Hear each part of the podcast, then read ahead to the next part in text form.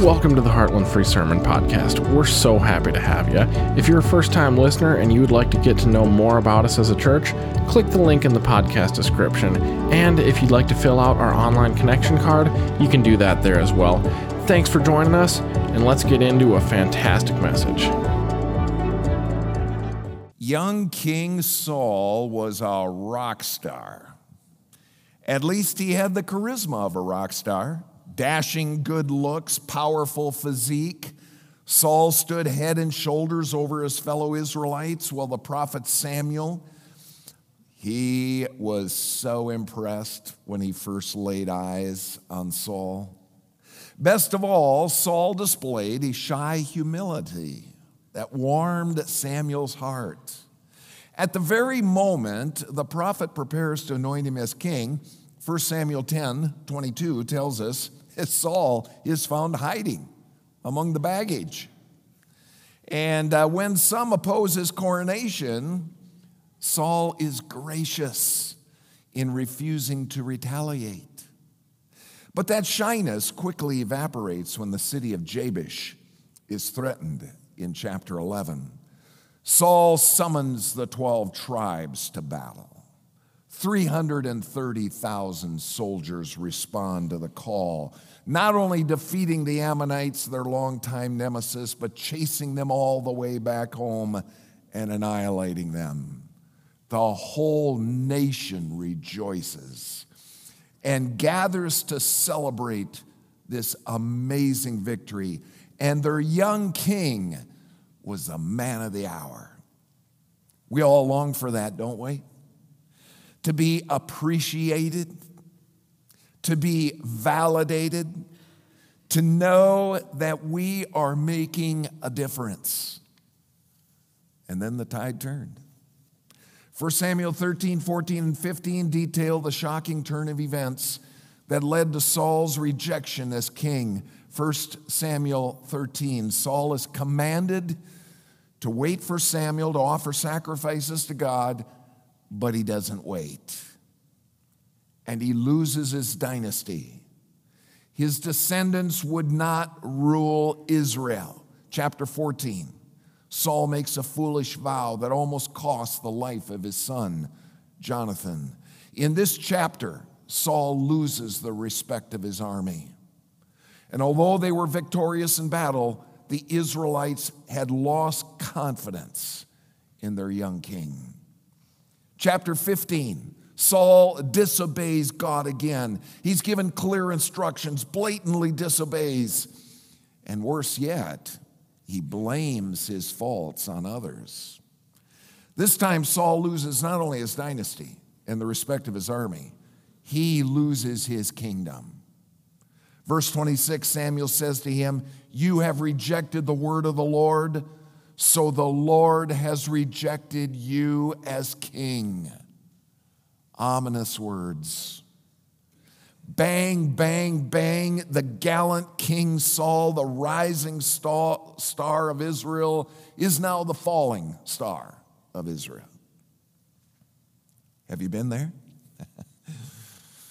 someone falls in love with you, and then someone falls out of love with you. One day the boss is bragging on you, the next day he's threatening to fire you. And you uh, experience this roller coaster. They love me, they love me not. For Saul, just as the wheels are coming off, a young shepherd boy from Bethlehem begins to turn heads. The slingshot that fell Goliath grips the entire nation. 1 Samuel 17 details this story. At first, Saul joins in the celebration. He, he too is impressed by the young lad and invites him to come to the palace. But soon the green eyed monster of envy rears its ugly head. Paranoia strikes fear in the heart of Saul. An ally quickly turns to a rival. But it didn't need to happen.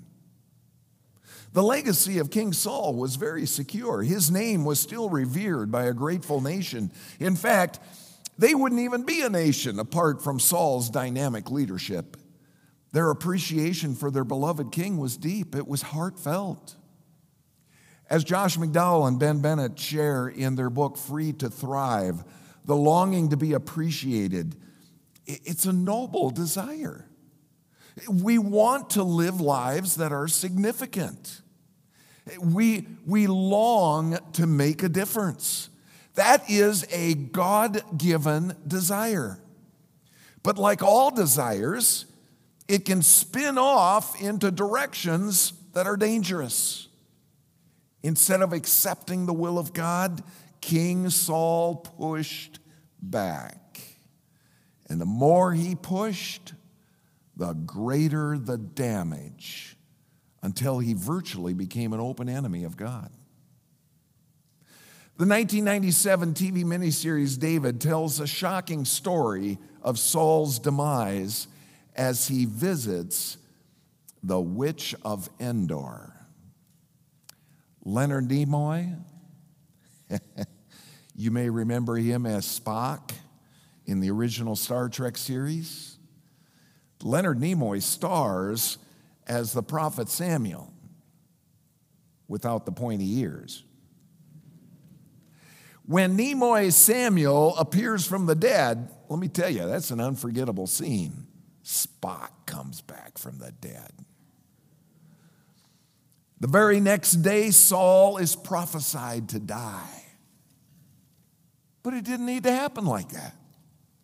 1 Samuel chapter 18 unfolds the story of what happens when our God given desires uh, they, uh, to be appreciated when they spin out of control. So today we're going to take a close in look at three downward steps in the decline of King Saul. The first is the foolishness of comparing deeds. Folks, the comparison monster. You ever wrestle with the comparison monster? You know, you're looking on Facebook, one of your friends is in Tahiti, they're on the beach, and you're thinking, oh, why can't that be me? After David killed Goliath, of 1 Samuel 18:6 tells us what happened next. When the men were returning home after David killed the Philistine, the women came out of uh, from all the towns of Israel to meet King Saul with singing and dancing and joyful songs and tambourines and lutes and they were dancing and they sang Saul has slain his thousands but David his tens of thousands. Saul was very angry. This refrain galled him. And from that time on, Saul kept a jealous eye on David. You know, it really is a fruitless exercise to compare yourself to someone else. Every cell in your body is genetically different than the person sitting next to you. Even among identical twins, mutations and environmental factors can lead to certain advantages or disadvantages. A few weeks ago, Sue and I watched a 30 for 30 documentary. I hate Christian Laettner. Even 20 plus years after graduating from Duke, he was still voted the most hated player in collegiate sports. Some of that he brought on himself with his arrogant demeanor. Some of it was just plain envy. Some complain he was born with a silver spoon in his mouth, but he really wasn't. He grew up in a blue collar home. Others point to his 6'11 height, his natural athleticism, but Coach K says Christian worked his tail off. Was he born with some advantages? Absolutely but you were too.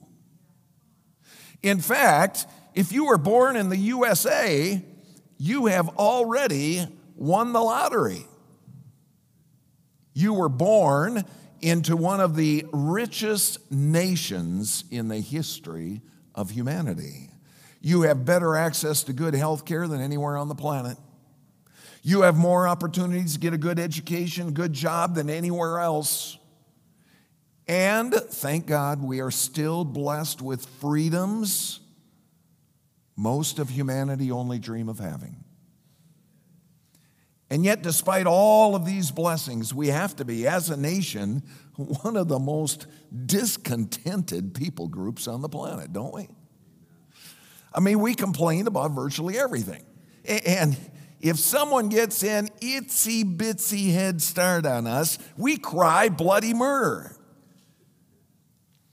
Long and the short of it is, we have a hard time enjoying the fruits of our labor because of this incessant need to keep up with the Joneses.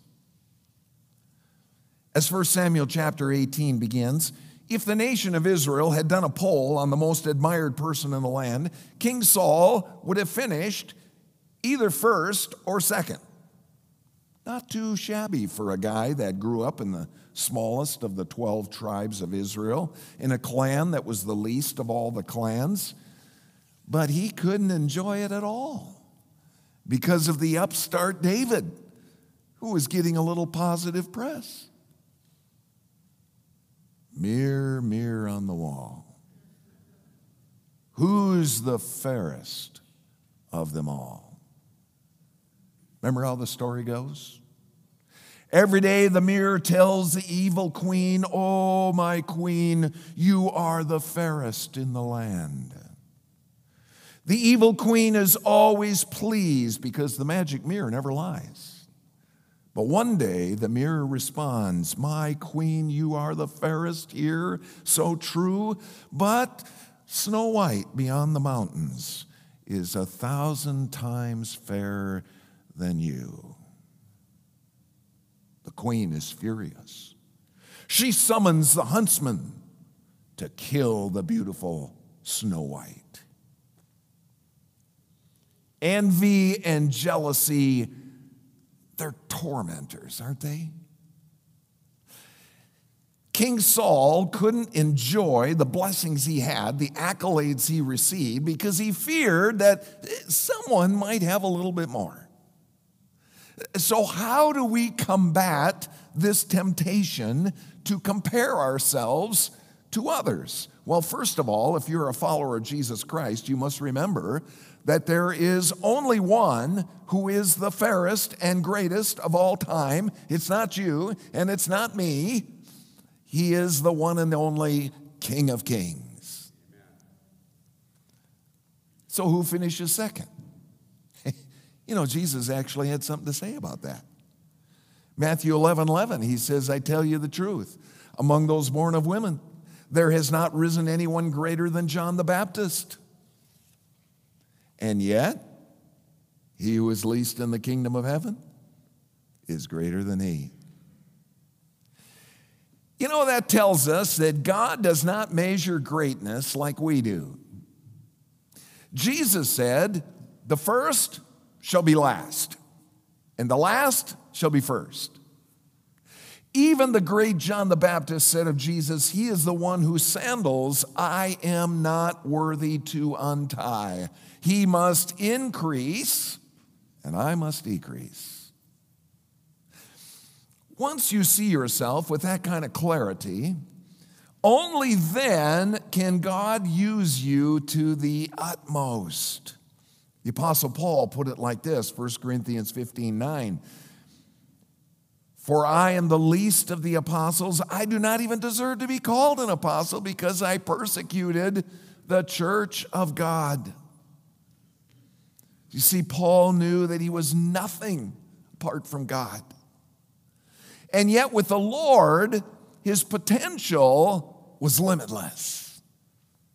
The very next verse, after Paul describes his unworthiness, he says this But by the grace of God, I am what I am. And his grace to me was not without effect. No, I worked harder than all of them, yet not I but the grace of God that was with me. Now imagine if King Saul could have had that kind of attitude. Imagine if King Saul could have accepted the Lord's discipline with some measure of grace. Imagine if King Saul could have said, You know what? I blew it.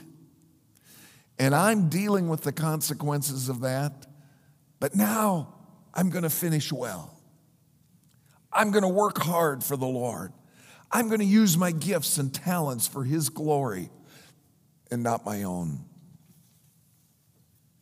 But he didn't do that, did he? How about you? Do you know it's never too late to do the right thing? Let's move to the second downward step in the decline of Saul the futility of seeking control. You ever wrestle with a control monster? Ooh, that's a monster every bit as wicked as the comparison monster. Verse 10 says, the, e- the next day an evil spirit from God came forcefully on Saul, and he was prophesying in his house. This means that Saul was under the influence of an evil spirit. Because of Saul's disobedience, God had allowed this evil spirit to afflict him and to incite him to act violently. The Bible says this happened while David was playing the harp, as he usually did. And Saul had a spear in his hand, and he hurled it, and he said to himself, I'll pin David to the wall, but David eluded him twice. Saul was afraid of David because the Lord was with David, but had left Saul. Ominous words, isn't it? Do you ever struggle with wanting to control a situation? You know, like King Saul there, well, I'll take care of this. Have you ever felt like the more you try to control something, the less control you really have? One Bible scholar calls it the uh, principle of reverse returns. My grandma used to say, the faster I go, the behinder I get. the more Saul sought to hold David down, the more, Dave, the more the Lord elevated David. Saul sends him into battle. Verse 17 tells us what he's thinking. Saul says to himself, I will not raise a hand against him. Let the Philistines do the dirty work. But what happens? David wins the battle and becomes more famous than ever. Then Saul's daughter falls in love with David. yeah, now Saul is licking his chops. Now he's got David right where he wants him. So David names the bride price to marry his daughter. I want a hundred dead Philistines. So what does David do? Goes out and kills 200 Philistines and becomes more famous than ever. Now, of course, you can see this principle of reverse returns often in Scripture. The more God's enemies come against them, the more God's people prosper. And by the way, I think that is very true in our day and age today. When the church has tremendous enemies on every side, and we turn on the news and we get defeated. You know what? God has a way of shining brighter in those times than ever before.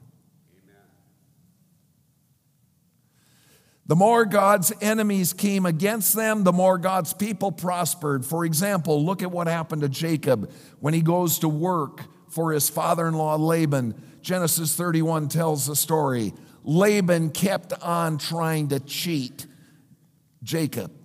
He changed his wages 10 times. I love this chapter, by the way. Fascinating chapter, Genesis 31. Every time Laban tries to outfox Jacob, he gets the short end. and so Laban says, Hey, Jacob, you know what? You can keep all of the sheep with spots on them. And he's looking out, there's not many sheep with spots. And then the sheep with spots start to multiply, they're everywhere. So Laban says, No, no, no, no, no, no, Jacob. Jacob, you can keep the sheep with streaks on them. He's looking out, there's hardly any sheep with streaks on them. And then what happens? All of a sudden, boom, the sheep with streaks on them are everywhere. Seems like every little baby sheep has a streak on it. Same thing happens with Jacob's son Joseph. Genesis 50 20 tells us Joseph's brothers intended to harm him. They sold him into slavery. But what happened? God turns the tables on their evil schemes and he brings blessing out of it. Joseph kept, just kept on prospering until he, eventually he ends up being the number two man in all of Egypt. Same thing happened with Pharaoh. He tries to limit the Israelite population. Exodus 1:12 says, "The more they are oppressed, the more they multiply and spread." Later, when Pharaoh tried to keep the Israelites from leaving, the more he tried to keep them there, the more God came against him, till finally the 10th plague cost Pharaoh his own son, the crown prince. Same thing happened to Daniel. His enemies were going to throw him in the lion's den, Daniel chapter 6. God turned the tables on them, right?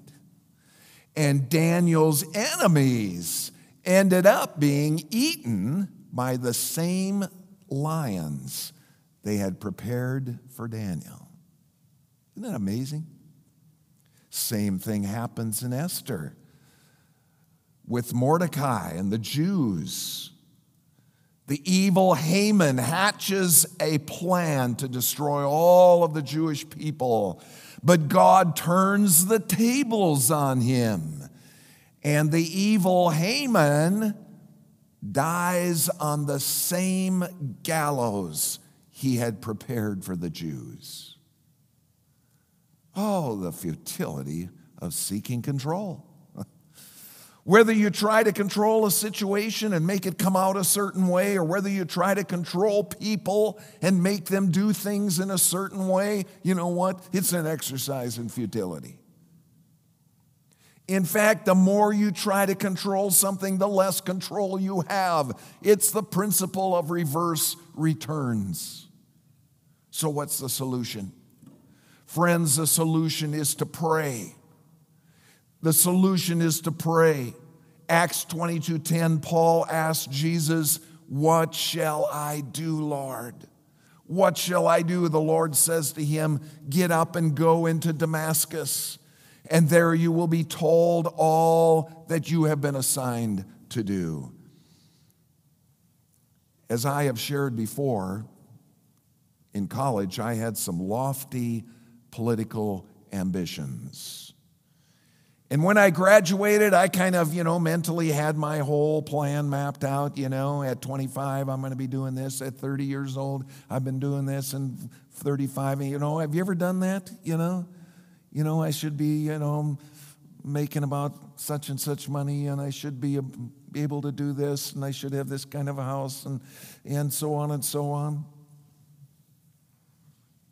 April 12th, 1980, 1 o'clock in the afternoon fourth ballot at the political convention, it all went up in smoke.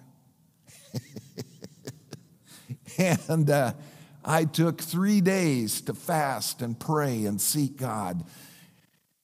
And at the end of those three days, I felt God saying to me very clearly go to Chicago, enroll in seminary for one year, and then I'll show you what's going to happen after that. So I did. You know, folks, the more you try to control things, the less control you really have. Instead, try the wisdom of Proverbs 3 5. Trust in the Lord with all of your heart and lean not unto your own understanding. In all your ways, acknowledge him. And what does it say? He will direct your path. Go to Chicago. Go here. Take this job. This brings us to the third step, downward step in the decline of King Saul and it's the finality of opposing God. Friends, this is the continual sin monster, not the sin monster. You're sinners, I'm sinners, we're going to sin. The monster is continual sin. That's the monster. And that's the problem that Saul had. Verse 14 says, In everything David did, he had great success because the Lord was with him. When Saul saw how successful he was, he was afraid of him. But all of Israel and Judah loved David because he led them in their campaigns. Saul's problem wasn't so much that he disobeyed God, his problem was that he kept disobeying God. After all, David would disobey God big time as well. He not only committed adultery with Bathsheba, he had her husband murdered. I'd say that's pretty big. And there were consequences that were pretty big. The palace of David was constantly in turmoil. David's daughter Tamar is raped by David's son Abner. David's son Abner is killed by David's son Absalom, who then rebels against his father and Absalom is killed. And then David's son Adonijah tries to overthrow his father, and he too is killed. The sword would never depart from David's household. But get this David humbles himself and he repents. Psalm 51. Friends, that's what God calls us to do when we sin. David says, Against thee and thee only have I sinned and done what is evil in thy sight. And then he begs God, create in me a clean heart. Oh God, renew a steadfast spirit within me.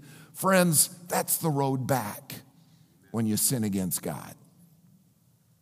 So let me ask you a question Are you like David when you sin? Is your conscience soft?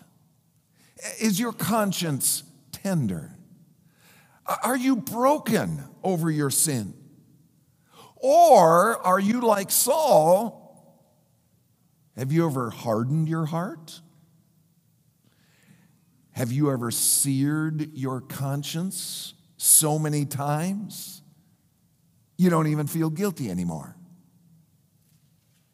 That's what Saul did. He got bitter against God which only continued the downward spiral. And the longer Saul lives, the deeper he digs his own grave. Look what happens. King Saul becomes an Ichabod figure.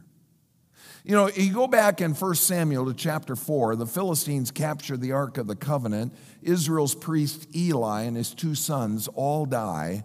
At the same time, Eli's grandson is born, and his mother, seeing all the tragedy that has befallen, names him Ichabod, which means the glory of God has departed. Think there's a lot of Ichabod churches out there today. You know what I'm talking about? The glory of God left 10 years, 20 years, 30 years ago. So sad. The reign of King Saul has Ichabod written all over it. The glory of God has departed. I want to plead with you today don't go down that road. Don't go down that road. You know, the question is often asked will we see King Saul in heaven? And there's a lot of doubt about that. Because the Bible says, 1 John chapter 3, verse 6, it said, No one who lives in him, lives in Christ, keeps on sinning. No one who, what does it say? continues to sin has either seen him or known him. The problem isn't sinning, guys. As long as you have breath, you're going to struggle with sin. That's why Jesus taught us forgive us our trespasses as we forgive those who trespass against us. Jesus put that in the Lord's Prayer because he knew we would have to constantly be praying that along with give me uh, give us our daily bread and lead us not into temptation and all those are ongoing things you're going to blow it you're going to blow it every day you're going to say things that you shouldn't say. Look at things you shouldn't look at. We need to come to the lord and beg for his forgiveness. The problem is continuing in a state of sin. The problem is hardening your heart, searing your conscience, giving in to bitterness, continuing in a state of rebellion against God. Now, it's hard to deny that Saul did exactly that. He was a rebel. The day before he dies, he contacts a witch. And the next day, as the enemy is bearing down on him, Saul takes his own sword and he falls on it, commits suicide. So does his armor bearer. You realize that there are seven accounts of suicide in the Bible. These are two of them Saul and his armor bearer. The others are Abimelech, Samson, Ahithophel, Zimri, and the only one in the New Testament, Judas. Now, it is clear that suicide is not an automatic ticket to hell. We know that because Samson made it to heaven because he's in the hall of faith in Hebrews 11.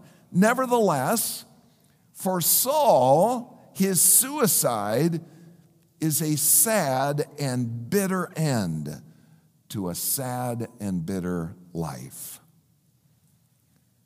I close with this. In Free to Thrive, Ben Bennett tells a story we probably can all relate to.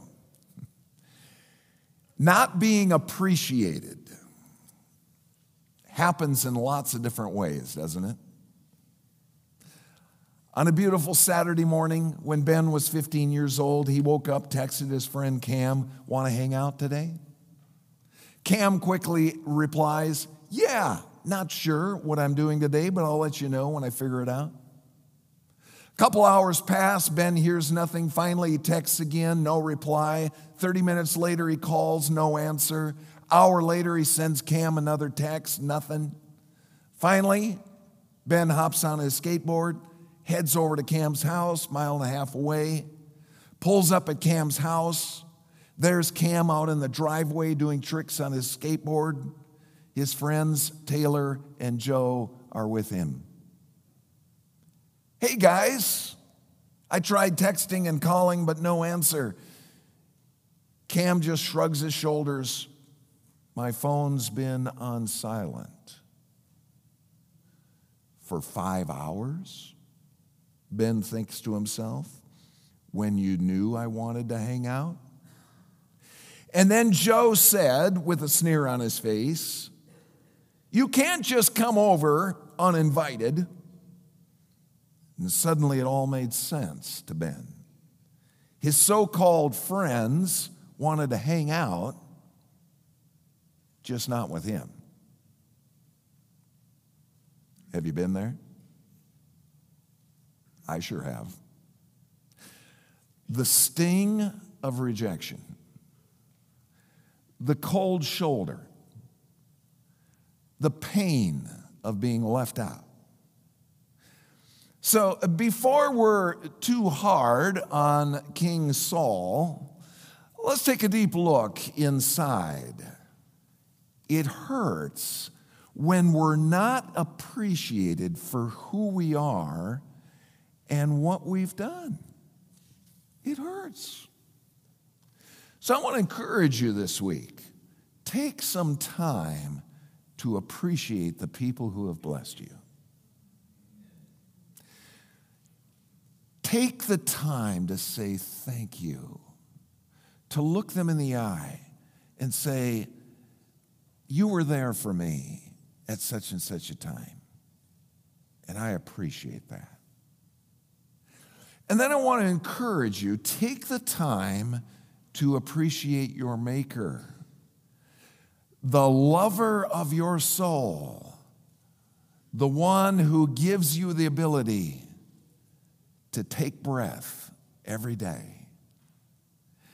After all, there is a hole in your soul that only the Lord can fill. St. Augustine put it like this Thou hast made us for thyself, O Lord, and our hearts are restless until they find their rest in thee. Are you resting in thee?